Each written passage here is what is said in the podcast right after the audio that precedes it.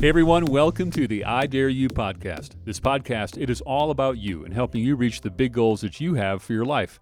And what next steps do you want to take to get there? Welcome to episode 99. If you're listening to us for the first time, welcome to the room. Glad you're here. We have so many first time listeners, so uh, you are not alone. And for those who have been here for a while, welcome back. To everyone, I invite you to subscribe to the podcast so that you do not miss an episode. Also, follow us on Instagram at I Dare You Pod. A really cool community there. Many of you already are following and engaging with me and with others. Let's keep that going. There you'll find incredible content, free, valuable, everything designed to equip and inspire you to live your best life, and also video snippets of every interview, including this one. Our guest, I am so excited about this. Our guest is Susan Hendricks. I'm so honored to have her on the show. Her background, impeccable. Former CNN and HLN anchor, she anchored the network's live news program Weekend Express from 2016 to December of 2022. In addition, Susan delivered news updates for five years on Anderson Cooper's CNN primetime show, AC 360. Now, among her many assignments at HLN, Susan anchored extensive coverage of the Delphi double murder investigation. Now, this episode is a bit of a hybrid because we are going to learn a lot from Susan and her career path that we can put into practice in our own lives. And then we're going to go deep into the Delphi double murder investigation. By the way, did you know, according to the Pew Research Center, True crime is the most common topic among top ranked podcasts. And we're going to go there in this episode. In fact, about 25% of all top podcasts are primarily about true crime. And another fun fact among U.S. podcast listeners, women are almost twice as likely as men to regularly listen to true crime podcasts. I'm not sure what that means exactly, but I just have to throw that out there because I find it interesting. Now, in preparation for this interview with Susan, I did a deep dive, deep dive into this case, and I just became engulfed in it. And I think you will too when you listen to this interview and Susan's description of this case. Now, here's what you need to know. First off, Susan is the author of a brand new book called Down the Hill My Descent into the Double Murder in Delphi. Incredible book, incredible read. And some of you know all the details about this, uh, or maybe it's just something you vaguely remember from a few years ago. Here's what you need to know. On February 13th, 2017, two teenage girls, 13 year old Abby Williams and 14 year old Libby German, they decided to enjoy their day off from school by exploring the popular hiking trail near the Monon High Bridge, just a few minutes' drive from Libby's home in Delphi, Indiana. Libby's sister, Kelsey, whom we talk a lot about in the interview, she dropped the two girls off at the head of the trail and then waved to them as they walked down the path, which was the last time they'd ever be seen alive. Less than 24 hours later, their bodies were found in the north bank of Deer Creek, about a mile from where they were last seen. Not a lot of clues, little to go on in terms of physical evidence except except for the visual and audio remnants of a strange encounter the girls had with a stranger just hours before their disappearance that encounter was unsettling enough that Libby had thought to record it on her cell phone as it unfolded. No, obviously, the Delphi murders, tragic. And the investigation, as you hear, it is complicated and nuanced. And to tell this story, you have got to be smart. You have to be relentless and also extremely compassionate. She uses her background in investigative journalism, but also has such a heart and compassion for the families, as you'll hear. If this intrigues you, at the very end of the podcast, there's an additional seven minutes of bonus interview with Susan where she goes even deeper into the specific happenings of this case. So don't miss that. So now, everyone, with that as a setup, oh my goodness, we have Susan Hendricks on the I Dare You podcast. A lot to learn and a compelling story to share. Here, everyone, is Susan Hendricks. Susan, welcome to the I Dare You podcast. It is so good to have you here. Darren, it's so great to be on. I'm so excited to talk with you and to talk about the latest developments in the um, never ending drama that appears surrounding the Delphi case. I've been doing a crash course on the Delphi case. Holy smokes. I know. I, I know. knew I knew this much and I am captivated. Unbelievable case. Many people know the story. We're going to talk a lot about that. Let's set the stage though first. You are a veteran broadcast journalist. Many people know you and your work over the years at CNN and HLN. But let's go back further. Where did all of this start for you? How did you get to CNN and HLN? It started, I went to uh, Arizona State University and I didn't know what I was going to do, go except maybe have some fun going into uh, college. My sister going to Boston College, and she's older, and I would visit there. And I decided it's freezing. I'm going somewhere warm, so it was that simple. Well, fast forward, my roommates there. One of them was majoring in broadcast journalism, another communications. So I, I wasn't clear. We were signing up for the next semester, and I thought, oh, I'll take a communications course. And we went together that whole semester. And it just so happens Walter Cronkite spoke because it's the Walter Cronkite School of Journalism.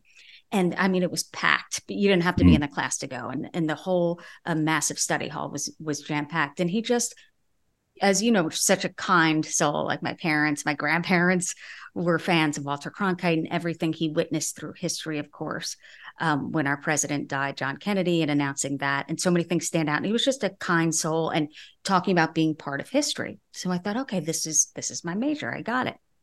And there was no clear way to kind of get there. Uh, you had to. So I graduated and then moved to Los Angeles because uh, my friends were moving there, and I decided, oh, I'll sign up for graduate courses at UCLA here and there.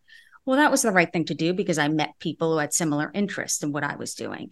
And then ended up meeting someone who said, Hey, eh, a station, it was a small TD station, not even a broadcast station. It's called Santa Ana Now, a cable station based in Seal Beach, California. And I worked two days a week. And my first story was lawn bowling. And I thought in a retirement center, and I thought I made it. I, I, called my parents, I'm in.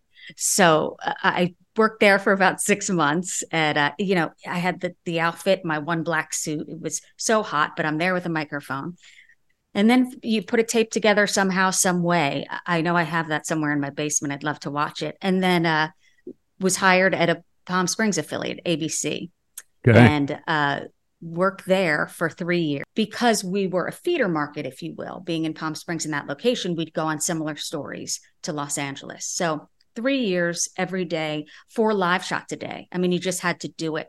That was really your training. Just do it, talk about what you see. Uh, breaking news, I enjoyed though, because you're there, you have to talk about what you see, you're on the spot.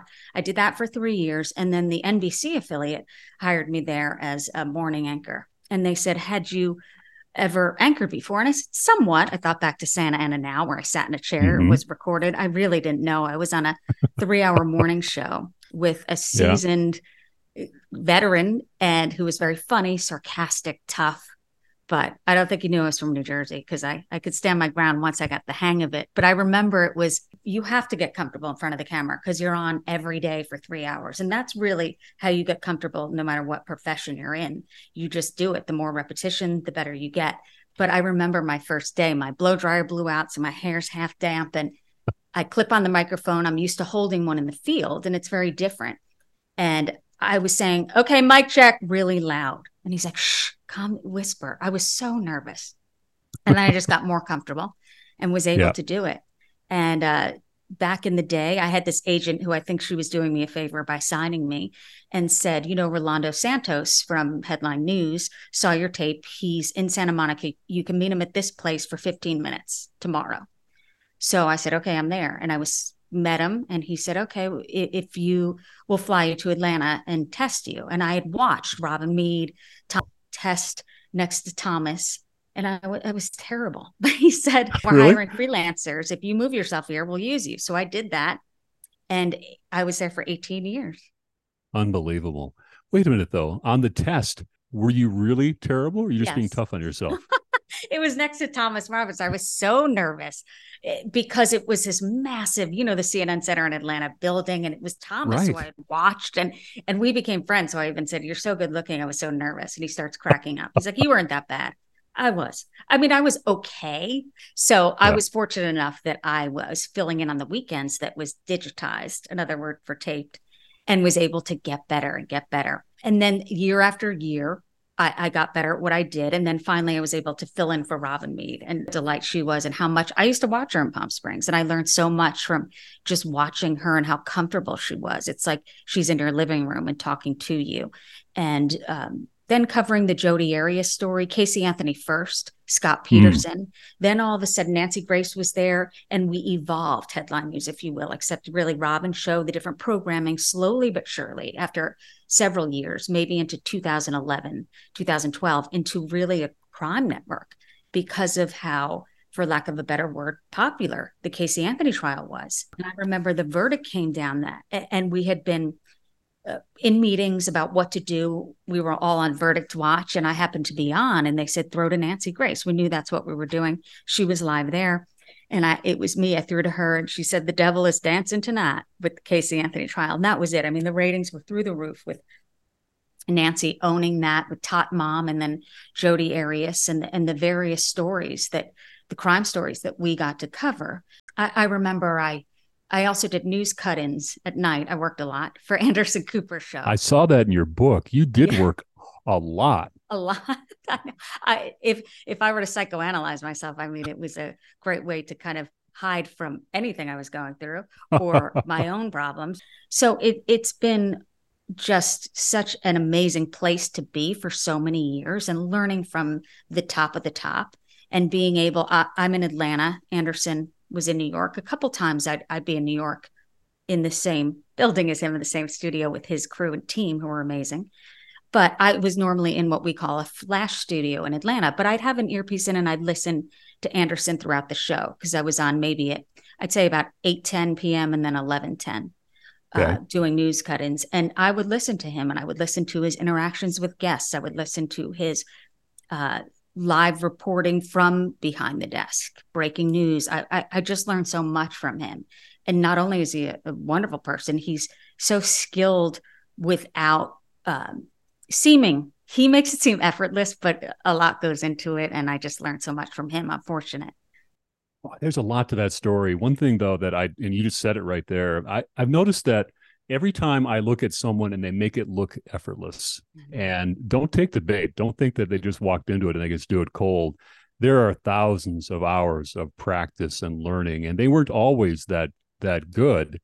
But they too were looking for ways just to be curious and to watch others and look for mentors and just have that be really coachable on how to get better and better. Would you disagree with me on that? Absolutely true. I was so nervous. I remember calling my dad, who I still call because he's an attorney, still not retired. I tell him he should, he, doesn't want to, but I, will call him and say, I did. This was before my first day at CNN. And he said, Look, when I was first an attorney, I didn't know where to stand in court. I waited till the other attorney walked in first and I stood in the other spot. So no wow. one really knows what they're doing until you do it and you learn. Yeah. I think, right, it's about learning and being able to or letting yourself quote unquote make mistakes. Um, mm-hmm. I have a mm-hmm. story about public speaking that I included in the book because the families wanted me to host the panel at CrimeCon in New Orleans, and people think, "Oh, you're on TV, it you'll be great." But I had a fear of public speaking, as we Did hear you? most people do. Yeah, it's it's so different, and being in a room with a camera with a couple of great interns or a couple of producers that you've known for years is is easy for me because I've done it for so long. But right. being in a room with a crowd staring at me, and I remember Ken Jautz, my boss at the time, who's still at CNN, who's wonderful, said to me, "Look, Susan," because I was in New Orleans, and I said, "I have to study. I'm nervous. I'm nervous." And he said, "Look, the bigger the room, the less stressful it is." He said, "Believe me, it's the smaller the room, the more."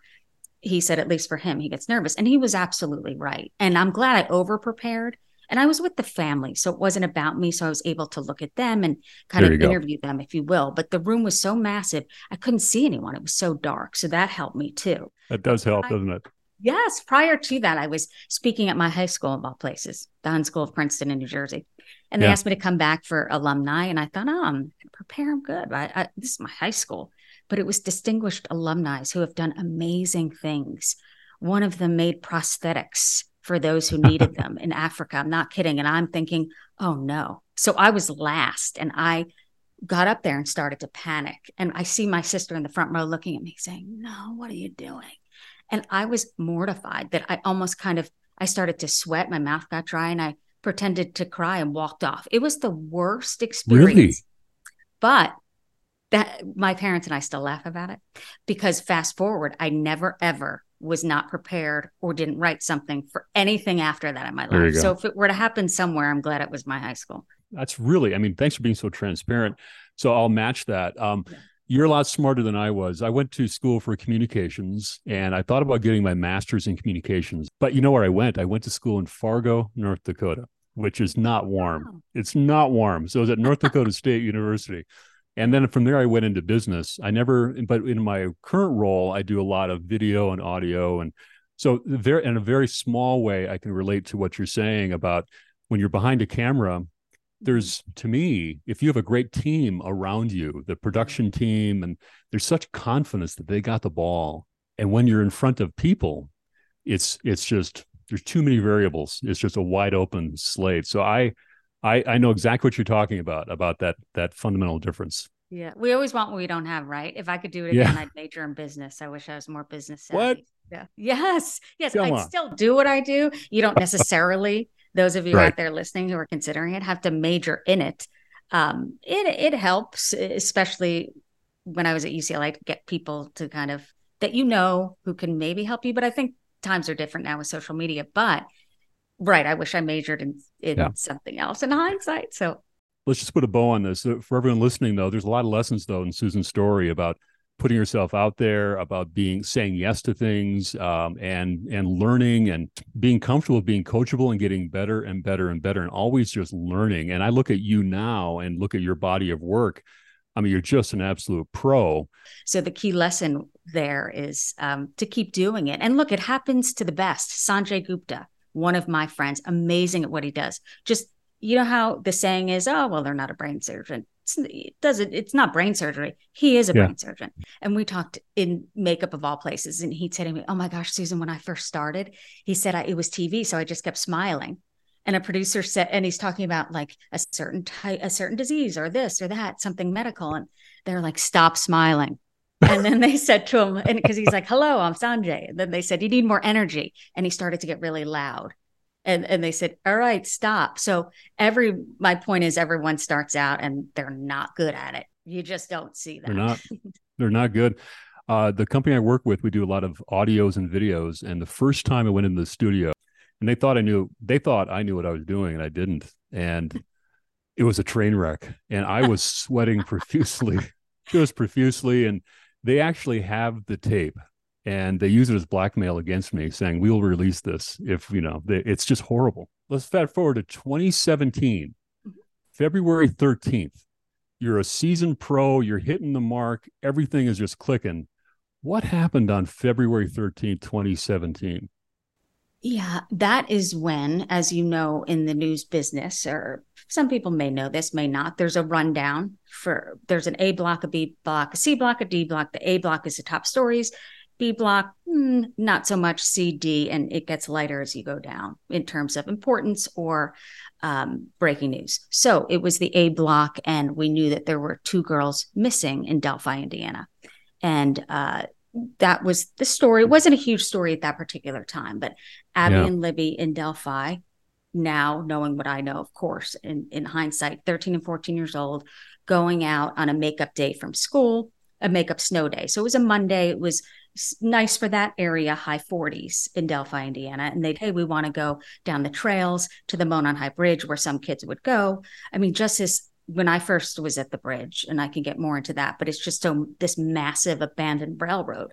So I pictured it much different than when I, I visited there myself. But it's it's what kids did, and at 13 and 14, you don't have fear of heights like I do. And so they were down there on the trails, and they asked Kelsey, Libby's sister, to drop them off, and she had to work, but she thought only a couple of years older than Libby, and she said, "Well, I feel like a mean sister lately. I should drive them." And Becky, your grandmother, said, "Okay, you can go," thinking like, "Oh, they're not going to be."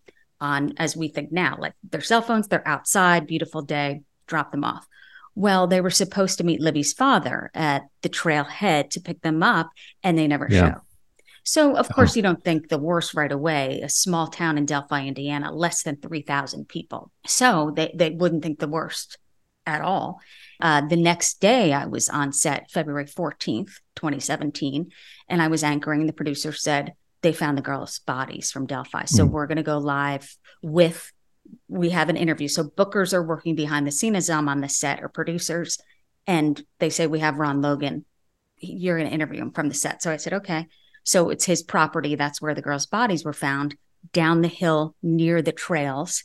Um, and so I spoke to him. I said, Ron Logan, Susan Hendricks. We got to talk during the commercial break to test the microphones. Then I asked him, and he said, I can't believe this happened here my sons were always down on those mm. trails. It could have happened to them. It can happen to anyone. It's terrible, essentially.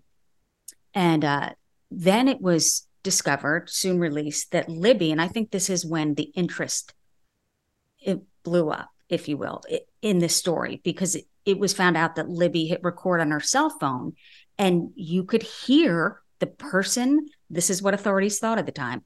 The person they were interested in talking about, this person on the bridge, who you would hear down the hill. So, first, it was an image that the authorities released of a man on a bridge. And then you heard down the hill soon after. So, they had an image of him and his voice. And Mike, Libby's grandfather, said to me, Susan, I truly think, fast forward 2019, when I first interviewed him in person, said, I truly believe that Libby was thinking, look at this creepy guy on the bridge. I'm going to, uh, Grandpa, wasn't this weird? That's what he thought. Really? She thought something was off and she hit record. Well, there's a lot of things that the authorities didn't release during this, but there's 43 seconds that we still really don't know all of what was on that video, but we do know that she hit record. So, wow. people, if you're not who are listening to this and may not be familiar with the case, you think, well, then there it is, slam dunk, you arrest the person on the bridge. But right. she was so far away that there it's blurry, his face. You can't make that out. And he's looking down. It appears he has his hands in his pockets. And being in that town, and less than 3,000 people, let's say cut it in half, let's just say 1,200, 1,000 men, let's say, in that particular age range, uh, wear that, that outfit. Puffy jacket or a big blue jacket, right? Or Something like thought, that. Depending on who analyzed it and how much you analyzed it and how much I watched it over and over again, is was he that weight? So that's where we were on February 14th or a couple days later. Um, yeah. And then fast forward when I was sent there in your book down the hill uh, by the way i was up late last night reading it and i was reading it again this morning oh, and i have to tell you it's a phenomenal book and i've never never read a book where i had um, goosebumps so often uh, your writing style is so great so precise but you're a great storyteller but chapter one just had me when you were just talking about the background, everything you just relayed here, but only in, in, a little bit more detail. In your career as a broadcast journalist, you talked about how you were trained to move fast. You covered a lot of lot of tough stories in your career. I cannot even imagine, Susan, the type of stories, but there was, you know, you were trained to hit the mark. Never linger is the phrase you used. Never linger. No follow up. Don't get too close. Make sure you set boundaries. What was there about this particular case that caught your eye and attention? Well, there are so many stories. And as I mentioned, the rundown. Um, one that stood out in Palm Springs, of course, was Samantha Runnion, this little girl who was told, "Don't go away with strangers." Well, a, a, man grabbed her and and killed her. Just you think of Polly Klaas and all of those stories. They stood out to me. I interviewed her mother, Samantha Runnion. Those stay with you. When you are behind the set and there's a rundown and there's story after story after story and even interview after interview, it becomes very easy to compartmentalize and, and, then okay the next day is another news cycle so mm. if you're not doing these long form specials or documentaries or you're not embedded with the family or and in 2019 i was lucky enough i was able to meet the families but when i was called in to producer brian bell's office and he said hey susan we're going to send you to delphi you remember that Snapchat murder? And that's what it was called in the beginning because Libby took a picture of Abby on the bridge and sent it to Snapchat. If I'm saying it correctly, posted it to Snapchat. And so yeah. it was known as that in the beginning. Uh, and I said, "Oh yeah, that's the that's the one with the down the voice on the oh yeah, okay, yeah." So even I had to say, which one is that? Which story is that? Because there's so many. And if you got connected and get connected to every single story, you wouldn't be able to do it. You wouldn't be able to do the job at all because you'd be too emotionally invested. So it became a way of compartmentalizing. And I was able to keep a distance, even when I was on the ground in the field in Palm Springs, as I mentioned. We did a couple shootings. I went to, I was told to go to a mother's home, sadly. Her son was shot and get the interview and get back. And the next day it's a different story. But we ne- you never follow up really in mm-hmm. especially local news, even national news. New things happen. So when I was sent there and I got to know the families, it was it was very different for me but right, that was my go-to. It's it's move on and and who I mean, just the most horrific stories. You feel it. Uh, I could bite the inside of my lip to not cry during a commercial break. Uh, I was friends with so many people at CNN and still am, but Mike Galanos and I used to co-anchor together, and he'd say, "Do you got this?" Because with the Sandy Hook shooting, you don't get over that. So it's not like I'm immune to everything, but I couldn't uh, not do what I my job. So you kind of become there's a tunnel vision there. Well, then I met the families in Delphi, and then things changed for me, and that's why I wanted to write the book. And now let's talk about the families in um, in, in Delphi. In your book, the foreword is written by Kelsey, which is yep. Libby's older sister. She talks about you, Susan, about how you said that it is in quotes so much more than another story. And Tell us about that relationship with the family. Where did that start for you? And maybe it started with your first trip to Delphi. It did. It, it truly did. Uh, my producer and I were were sent there by Brian, as I mentioned. And for journalists out there, reporters, or when you go to a place like that, you become very close with the team you're with, your producer. And there were two photojournalists who came in from Chicago. Depending on, there's someone in charge of sending of grouping together these teams, sending the photojournalist from Chicago was the closest to Delphi at that particular time. But if they're on some breaking huge story, it's about coordination. So the two photographers, we met there. But I remember we did law enforcement first. So we were in the town of Delphi and I'm looking around and I can remember clear as day, just the farmland and the, the small, really quaint, how you felt like you were in sort of, um, Pleasantville. It was just this cute uh-huh. town, and and uh, going up to Becky's door. Libby and Kelsey lived there. Becky and Mike, uh, the grandparents, and uh, uh, Libby's father, Derek, as well. So just ringing the bell, and it was Becky, and she said hi, and uh, Kelsey was there. I remember at the door early on, and they invited us into their home. They were very open to doing interviews. Abby's family was a little more closed off even though they knew they needed the media because they knew they had a sketch early on of who mm. they were looking for. So, of course, it was spread the word we got to find this guy and the public can help. Um, but you know, the media can be intrusive at times, and and if people aren't comfortable, who knows if I'd be comfortable? I don't think so with camera crews at my door. Um, but Mike Libby's family respected that from the start. And I remember before I ever met Mike, it was in March of 2017. The girls had been murdered in February, and he said, "Look, our family speaks more. Please respect." Abby's family and he read a statement from them and it touched me. Mike really became the leader if you will in terms of of guiding this and, and p- people really respected him. I still do. It was meeting Kelsey, meeting this family. And I remember I've gotten closest, I think, to Kelsey and Becky and Mike. And and speaking to Becky, I said, uh, he, right before I was going to write the book, I asked her if it'd be all right if she and she I said it would be from your perspective. And then I spoke to Kelsey and asked her to do the foreword, and she said yes. And that was very touching wow. to me because I wanted it. I wanted people it feels weird to write a book. I didn't want it to feel like I'm just writing this to write this to to get it out there and to somehow benefit. I wanted it to be from their perspective. And that's what I'm most proud of. Some of the reviews that I read, really, I mean, the reviews mean a lot, but because they see that it's a different type of crime book from the family's perspective, get forgotten on different networks. Look on headline news. I mentioned earlier a couple cases, case Casey Anthony, Jodi Arias, Scott Peterson, and the list goes on. Those are the accused and the convicted. I don't mention any of their families. Commonplace, right? To not, they're kind of a side note. I wanted the families to have a voice and to see it from their perspective. And where I'm most proud is when people read this, say, oh, I knew all the details of the case, but I didn't know who these girls were because we always think of them on the day they died or not really how they lived. And I feel mm-hmm. like I mm-hmm. was fortunate enough because the family opened it up to me and other media showing video of Libby, her in her kitchen laughing. And I, I was on Libby and Abby's Facebook pages that are now memorial pages and really getting to know the girls. I sat in my room while I was writing this and laughing. Libby was very funny. She got into her Aunt Tara's Facebook page and wrote, Libby's my favorite, case closed, something like that. And so she really had a sense of humor. She was funny, she was smart.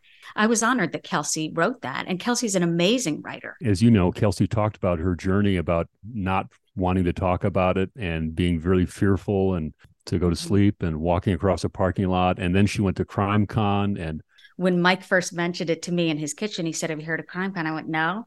And he said, Your face. I went, Oh, he goes, It's not like Comic Con. I was going to ask you about that. He laughed. He said, I know, I know. He goes, It's a way to get the girls' names out there. We need to hand out flyers. And he said, It's nothing like that. Kevin Balfe puts it on. So I've since got really got to know Kevin. This was in 2019. Yeah, the first Crime Con. I did a panel with the family and I've been doing it ever since. I, I just went to a panel in Orlando with the family and it, they're under a gag order. I didn't talk about the case, but I talked about how crime can change you. But going back to that, it, it really is. And I got to know, I reached out to her recently. I wasn't sure if Delphi would be able to come.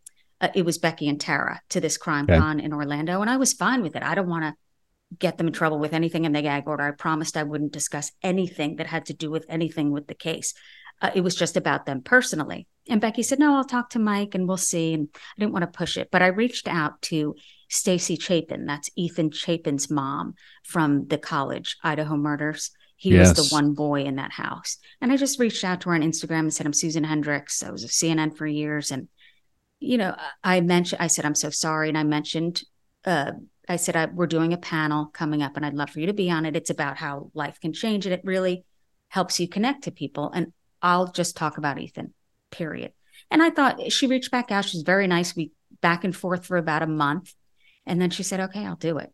Really? And she, I, I didn't tell her the name of it right away, CrimeCon, because it, it's, it can turn people off. And once, and I truly believe the reason why I wanted her to be there on stage, I truly, truly believe, because I've never seen anything like this. And you can't really judge it until you see it. The connections, Kelsey mentions, and I mentioned in the book, it saved her life. She really believes it does because you can be in your town or with family and friends and they say, We're so sorry. But what does that mean if no one No. really connects? Kim Goldman got to know Kelsey through hmm. CrimeCon and saying, Look, I know how you feel. And Kelsey was on Kim Goldman's podcast, and Kelsey said, she said, I feel for you. You were 18. All of a sudden, you're an advocate for your sister, and felt also guilty for dropping her sister off.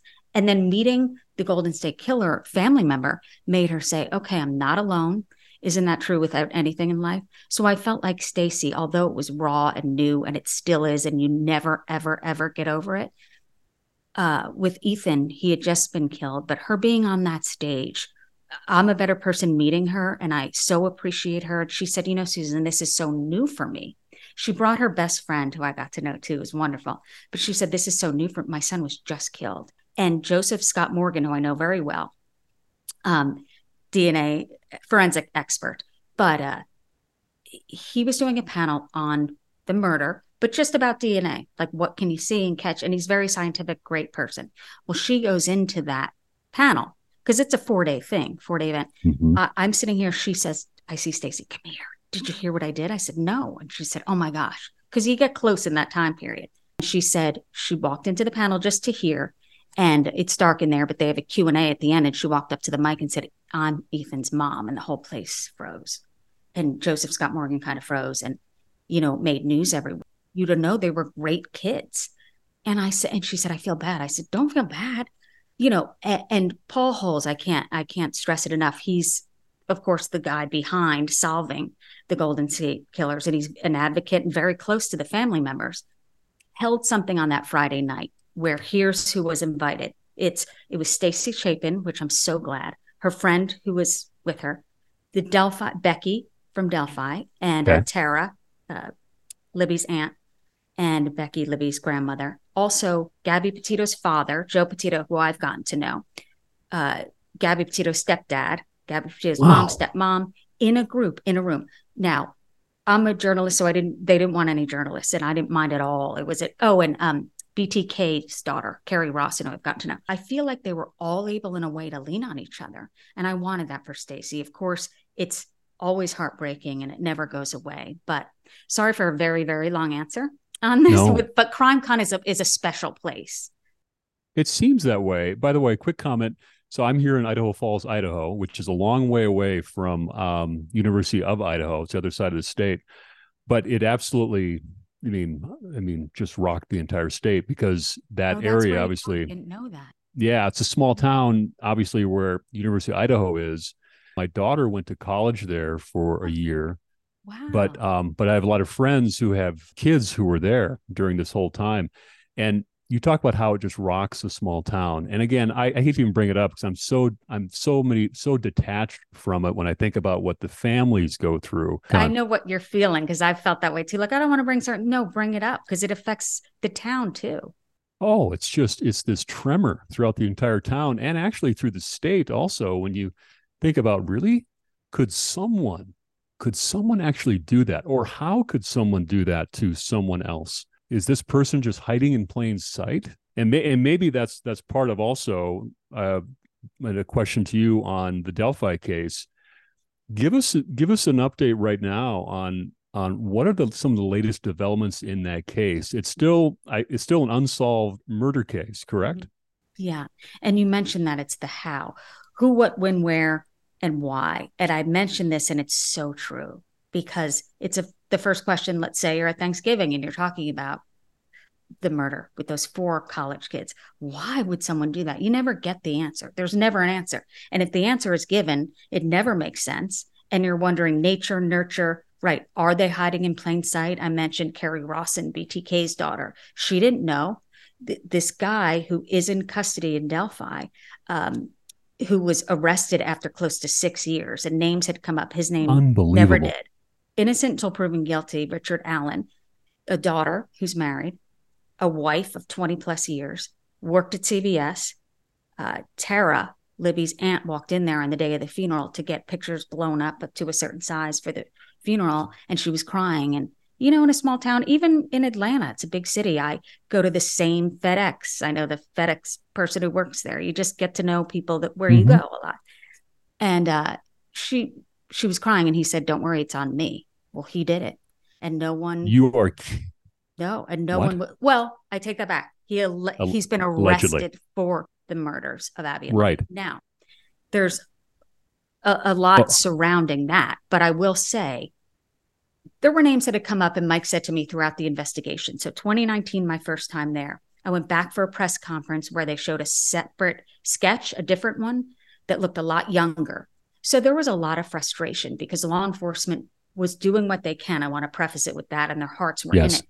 And they were asking the public, we need your tip. We need that puzzle piece. I think they believed, and who would blame them, that someone, that the person on that bridge, someone would recognize in such a small town and come forward, say, that's my Uncle Steve, that's my dad Jim, or that's this person or that person. That never happened. So they kept begging for tips, saying, the tip line's open. We need you. Abby and Libby need you. That created this, oh, they need our help. That to me, unwillingly, somehow being the perfect storm of creating a witch hunt, if you will, in terms of the second sketch came out. They were putting side by sides of high school students from Delphi. Finally, really? law enforcement. I mean, right away they said, stop doing that. You're ruining lives. So they wanted the involvement, but then said, wait, not so involved. Just they really wanted the, the family members of whoever did this to come forward and say, I'm positive this is so and so. And then, of course, the wild west of the internet and uh, internet sleuths, some people with very good intentions, others not so much, um, started to criticize family members. It was really disgusting. There's a, a low, gross side to that. Um, but law enforcement superintendent Doug Carter, who I speak of often, and I believe was the pillar of all of this and had to deal with so much, saying and getting question after question. Uh, at that press conference in 2019. There's so much to tell. That's why I'm jumping around. He yeah. did say we have something uh, to show you. Um, we believe through new tips, through a witness, we believe that you lived in Delphi or still live here. And we also believe you could be in this room. So that was the April 22nd press conference 2019. And I had just been there the first time a few weeks before. So I'm back in there with new photojournalists from because the others were what have you around the country covering different breaking stories for CNN. And I remember the photojournalist behind me saying, In this effing room? And I said, Yeah. it, it, would be something you'd see in a movie and say, That is a movie moment. That wouldn't happen. You wouldn't believe it. You wouldn't believe it. And I interviewed him soon after and I said, Do you really think he was in the room? And I knew that they were keeping the, the public, the media out of any details. I mean, nothing. Even the family members didn't know the cause of death. Mm-hmm. Mike, Patty, um, ID'd the bodies. and, and saw Libby, but he didn't speak of it. So it, it was the families too. They wanted, they didn't want false confessions. They said it could interfere with the investigation. So there was really little information. Even when I was first there and I interviewed law enforcement, there was a sign above the door that said, shh, the media could be listening. Before Richard Allen was arrested, the families would tell me they're at stoplights and they look over and say, Could that person staring at us? Could that be them? Unreal. You never, Unreal. you don't know who it is. And, No. and how did they feel safe? I remember interviewing Sheriff Tobe Leazenby at the time. Again, wonderful person. And I said, You've heard that what Libby recorded on her phone. I know you can't tell me what's on there. And he said, Well, I'm thinking about it right now. And he said, I, I listen to the voice and I say, Who is that? Who is that? He said, I know the voice, but I don't know who it is. Because think about how many people you interact with every day. But then, you know, now there's there's criticism everywhere, right? But the noise is like, how did the wife not know? Well, interviewing Carrie Ross, and she didn't know it was her dad who would say, like, fill up your tires before college and here's scrambled eggs and walked her down the aisle too. And she didn't know.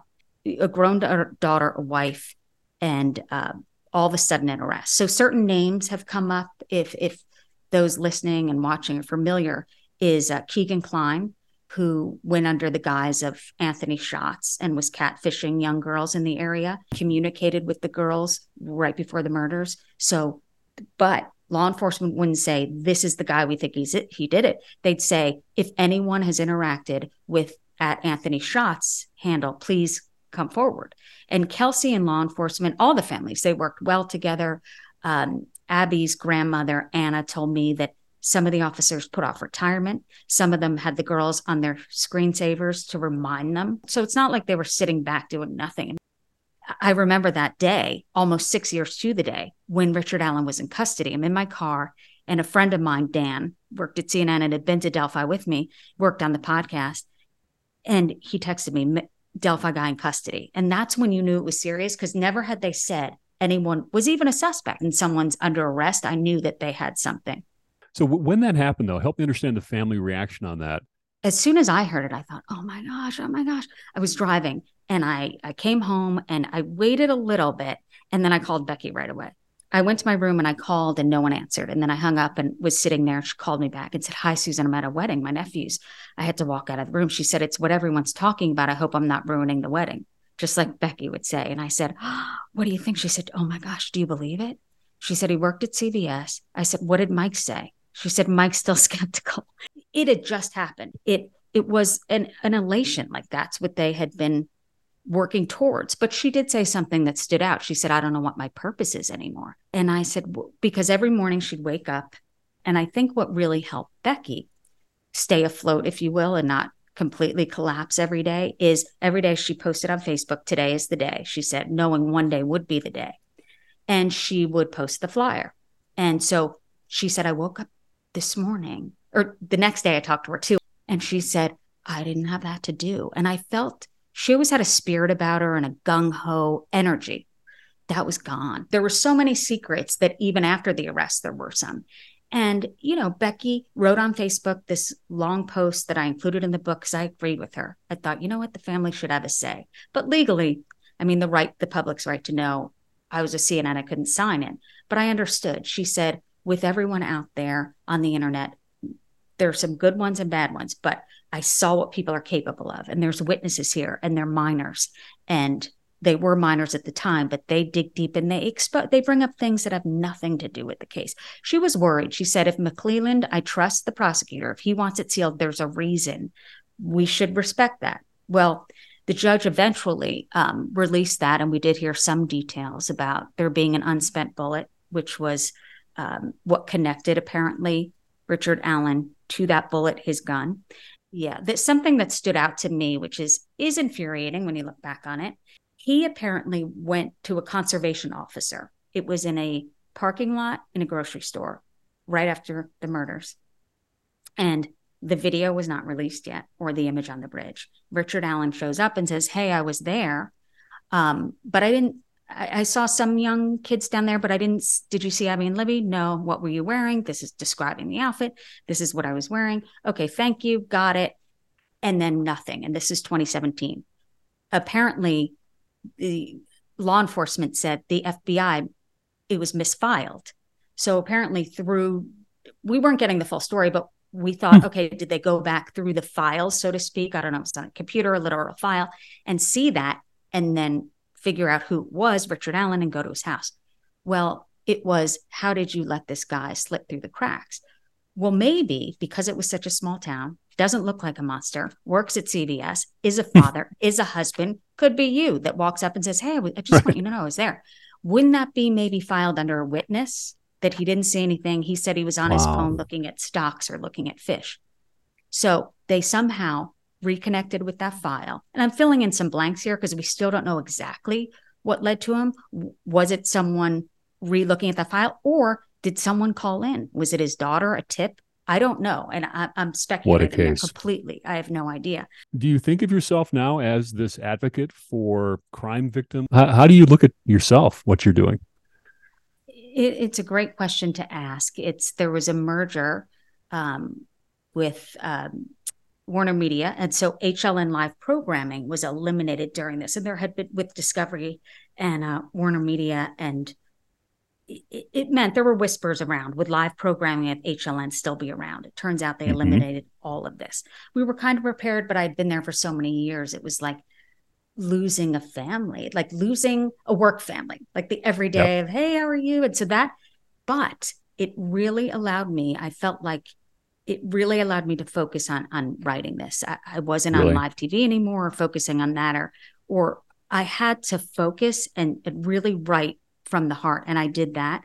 And I believe through meeting all of these families and connecting in a way that I believe I felt comfortable enough because of Delphi, I do feel like their stories aren't told enough and they need to be told. So I do feel like an advocate, not to say that there's others out there and viewers who who don't feel for the families. I know that right. they do. I, I think of Kim Goldman though. Remember her face during the verdict, if you're old enough to remember with OJ. She always told me she felt like Ron was an afterthought, her brother, yeah. like kind of end friend. And that's a little different because of the celebrity aspect, but it's like what about us? And that's the biggest compliment I got is from Becky. It was an email. She read the book and said, Thank you. It's a different book. It's our perspective during the ups and downs with a different look on how this crime affected the town and the family. So I hope I know that I'm an advocate and I know there are others out there too. Most people who care about the families, and that should be the focus. Well, I think you did it really well. Uh, I, I, appreciate you sharing this story with us. And now, where would we go to follow you and also this incredible story of Libby and Abby? On Instagram is where I post the most. Uh, and I'm on various podcasts, this one included, and it's been wonderful to be on here. Surviving the Survivor is one of my favorites, and being able to discuss really my aspect and my experience through the family's eyes and on court TV with Vinnie Politan as well. So I'll be following it throughout the trial, whenever that is. And I, I, feel like I am a voice for the families. Right now, they're under a gag order. They're respecting that too.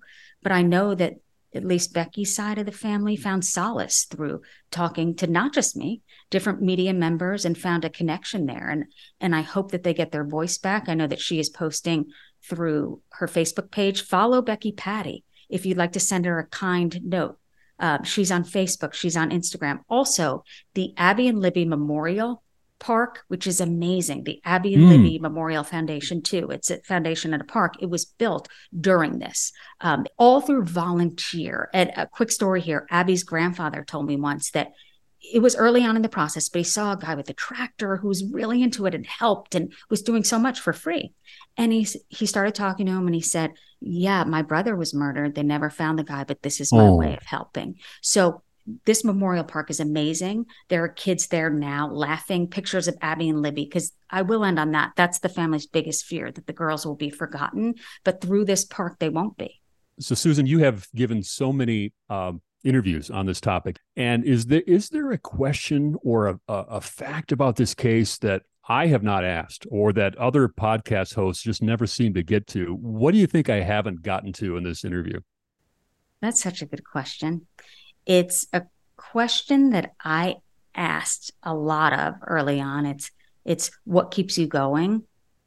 To Mike, I asked that too early on, and he said, What keeps me going is he said, I say hi to Libby's picture every morning.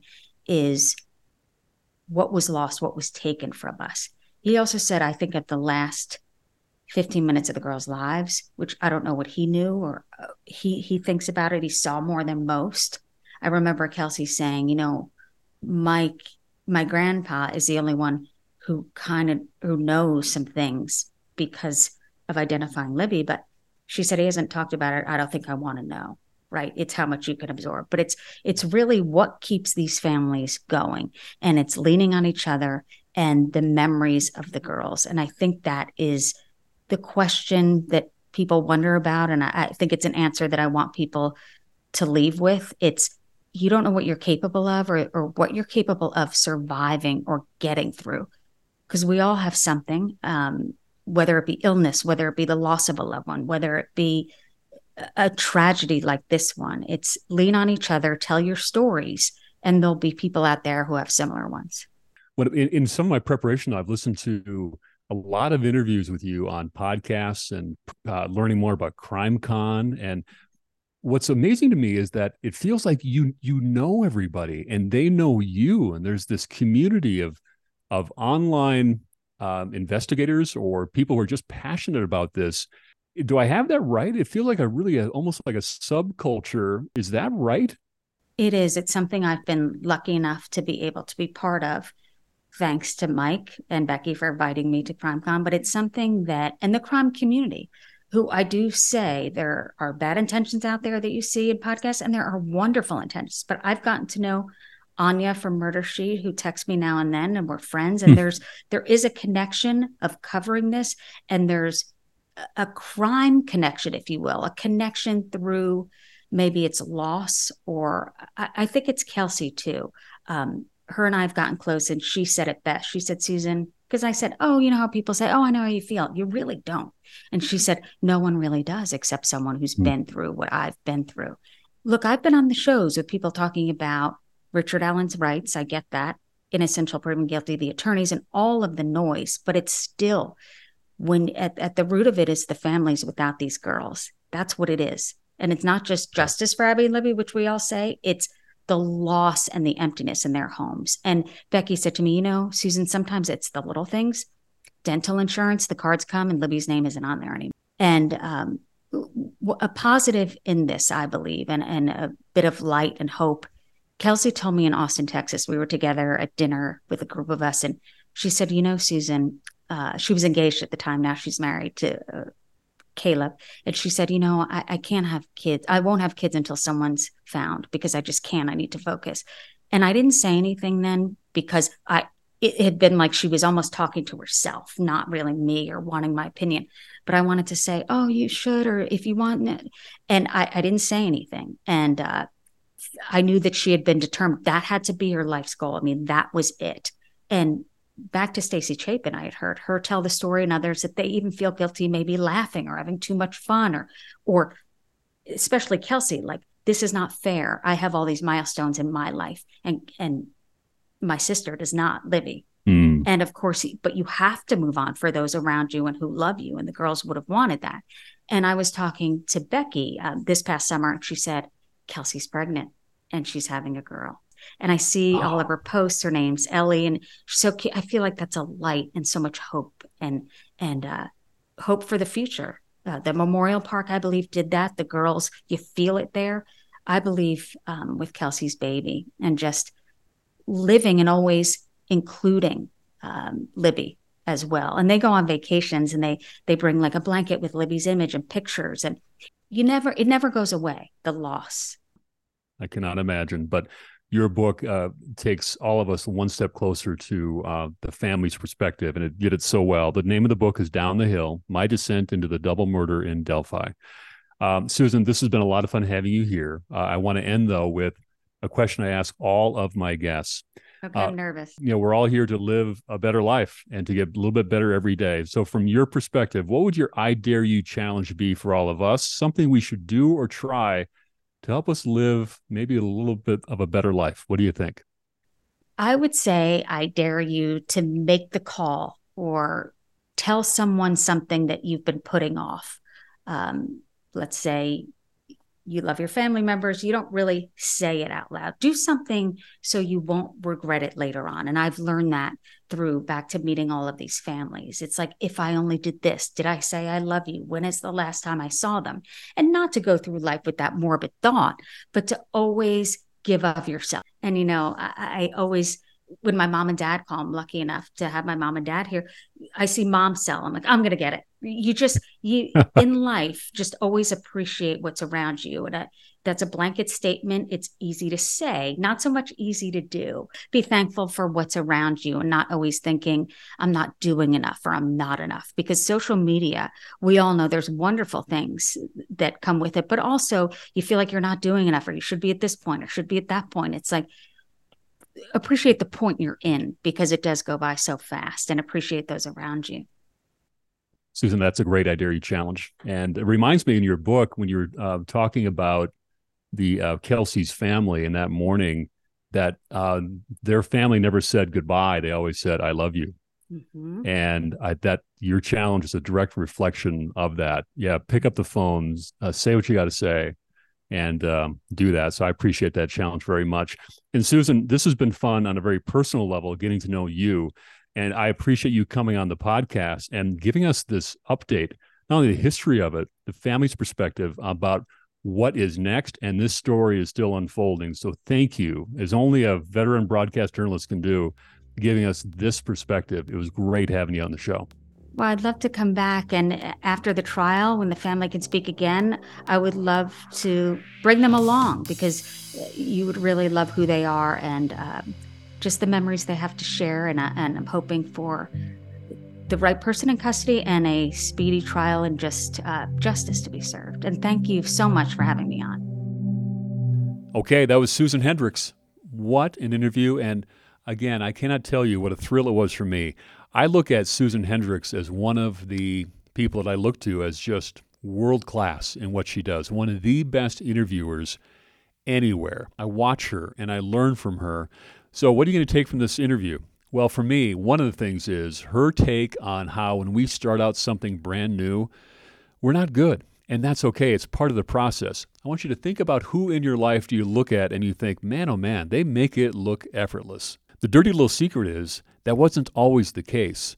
When the lights are on and they make it look effortless, what you don't see is that when the lights are off, they're working, they're practicing, they're coachable. So, whatever new project or thing that you're going to be pursuing, and maybe you're holding back because you don't know what to do, accept that as that's just part of the process. It's just part of it. So, accept it. You're not going to know what you're going to be doing. You're going to be horrible at it. You're going to be a train wreck, and that's okay. That might be the point because from there, you put in the work. And day by day, month by month, year by year, you become world class, the best at what is important to you. I'll make sure you follow Susan on Instagram. And also, I invite you to check out the book Down the Hill. It's a great book, especially if you're interested in this type of a topic, true crime, but also the, the perspective from the families. I think the work that Susan did and her compassion and how she looked at this as more than a story, but it's about family and what respect that she showed to not only the families, but also to Abby and to Libby. Just inspiring to me. Okay, everyone, that was episode 99. Hang on, we're going to the bonus content in just a second. Next week, episode 100. And I can't wait for you to hear that. and we're gearing up for it. And um, it's really surreal that we're up into triple digits. So I can't wait to see you back here next week on the I Dare You podcast, everyone. Thanks for tuning in. And here now is the bonus content you've been waiting for. See you next week. I want some closure here. Yeah. I want some closure. When, when does this go to trial? There's no such thing in this case or any case. But, right, you want whoever did this. Now, if Richard Allen is innocent, and the family members, I know, believe this, as would any American citizen or anyone. If he's innocent, you don't want him convicted of evidence has to be connected to him. That's a juror's job. Is there reasonable doubt? Is there enough evidence? And they make that decision. By no means with the family members. Think about all the work they went through for the years handing out, getting the word out. Would they want someone who didn't do it? Put away and someone roaming free who was capable of this. So getting right. that out of the way, it's they were he wrote uh, a, after his arrest he wrote a letter to the judge and said, I didn't realize, essentially, I'm paraphrasing, how expensive attorneys were. I'm at the mercy of the court. I need attorneys.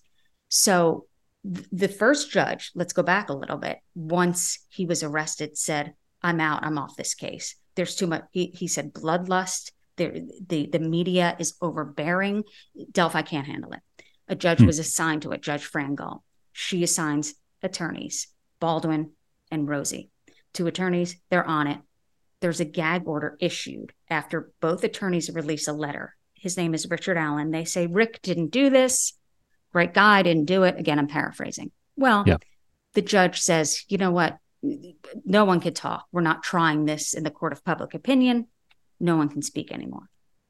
Well, the the at- attorneys released what was considered a Franks motion. They wanted the the search warrant for Richard Allen's home squashed. They felt like that someone running for sheriff uh, made up stuff in there to just to win the election, and uh, that that's what they were alluding to. Maybe create, you know, it's it's doubt to me. It, it to me, mm-hmm. it's a mm-hmm. violation of the gag order. They released a 136 page, what was disguised as a Franks hearing, in my opinion, of they could have written something that was quote unquote leaked about the search warrant and if they thought they had a right to search that home but let's say and there's rules around search warrants let's say they got they were looking for one thing let's say they were looking for a gun and they found clothes or found a jacket that would be up to the judge to decide what is admissible in court and what is not well along with this and the 130 other pages they wrote about how they believed it was an odinist cult that hmm. killed Abby and Libby. They named names of people that had apparently, and and there are attorneys out there that I've been on court TV with who say everything in that 136 page document has been part of evidence. Well, evidence has gone on for close to six years before anyone. So they may have looked into so many people. I mean, the FBI was there, law enforcement, that's their job, go through the the tip line and and investigate but no one was ever called a suspect right to me that says they weren't well they they odinism and odinist cult i mean this 136 page document you you couldn't really make it up i wow. believe it was a way around the court order fast forward and again if these attorneys it's their job to defend richard allen i am not dismissing any of that and mm-hmm. at all but I, I do feel like it was a violation of the gag order Fast forward, crime scene photos of Abby and Libby were leaked. And uh, Baldwin admits it was someone that he knew out of his office that had access to that. So the, the photos are leaked to, to various my goodness people. Uh, and Murder Sheet is a wonderful podcast um, with Áine and Kevin. If you'd like to listen to that, and they actually they, I listened to that. Yeah, yeah, they're they're amazing, great people. They got the crime scene photo. Someone sent it to them they called law enforcement in Delphi and said, "We have what do we do?" And this like right away, and and think about what that does to the families. I I, I looked on Becky's Facebook page and I just said, "Thinking of you." I'll text her every now and then, like different things, but I don't want a back and forth. I don't want to get any really sure. to know what sh- I want her to know I'm thinking of her. But she posted on Facebook, which I repost a lot of her posts. It said, These are the pictures you should be seeing. And it was pictures of the girls, not the crime scene photos. And uh, someone reached out to me, not Áine and Kevin, someone and said, Do you want to see them? I said, No, I, I, I yeah. do not. What would that do? What would that do to any of this? And I'm not supposed to see them. I don't want to see them. So it, this, that was maybe and uh, the last straw for this judge. So she calls a hearing. It's the first time she's allowing cameras. They go into chambers and it was apparently recorded. Well, then she comes out and says, uh, turn of events, the attorneys are off the case. I have to re- reassign attorneys. Done. The attorneys apparently said, okay, we don't want to be embarrassed in front of the court. You're going to sanction us or kick us off the case, if you will. And I'm paraphrasing here on exactly what went down. But the attorneys now say, we're back on. We want the judge off the case because we'll do it pro bono and legally she it can it's up to Richard Allen legally. And so the wow. Indiana uh, Supreme Court has to decide what's going to happen next. And sadly, Judge Gull had a medical emergency. I know this is convoluted and it's still um, going on, but so we'll see what happens. But I know it has been postponed, the trial. Right now, it's next October, October next um, October. Yeah, but but these they have been assigned two different attorneys by Fran Gull. We'll see what the Indiana Supreme Court decides, and will the Rozzi Rozzi rather and Baldwin be back on the case, and will the judge still be on the case? So all of this and think of the family still going through this saying oh. what the hell is going on? We just want justice no matter who it is. But enough of the eh, there was a gag order in place for a reason and i think it unbelievable. vital. So indication of how bizarre and how many turns in this case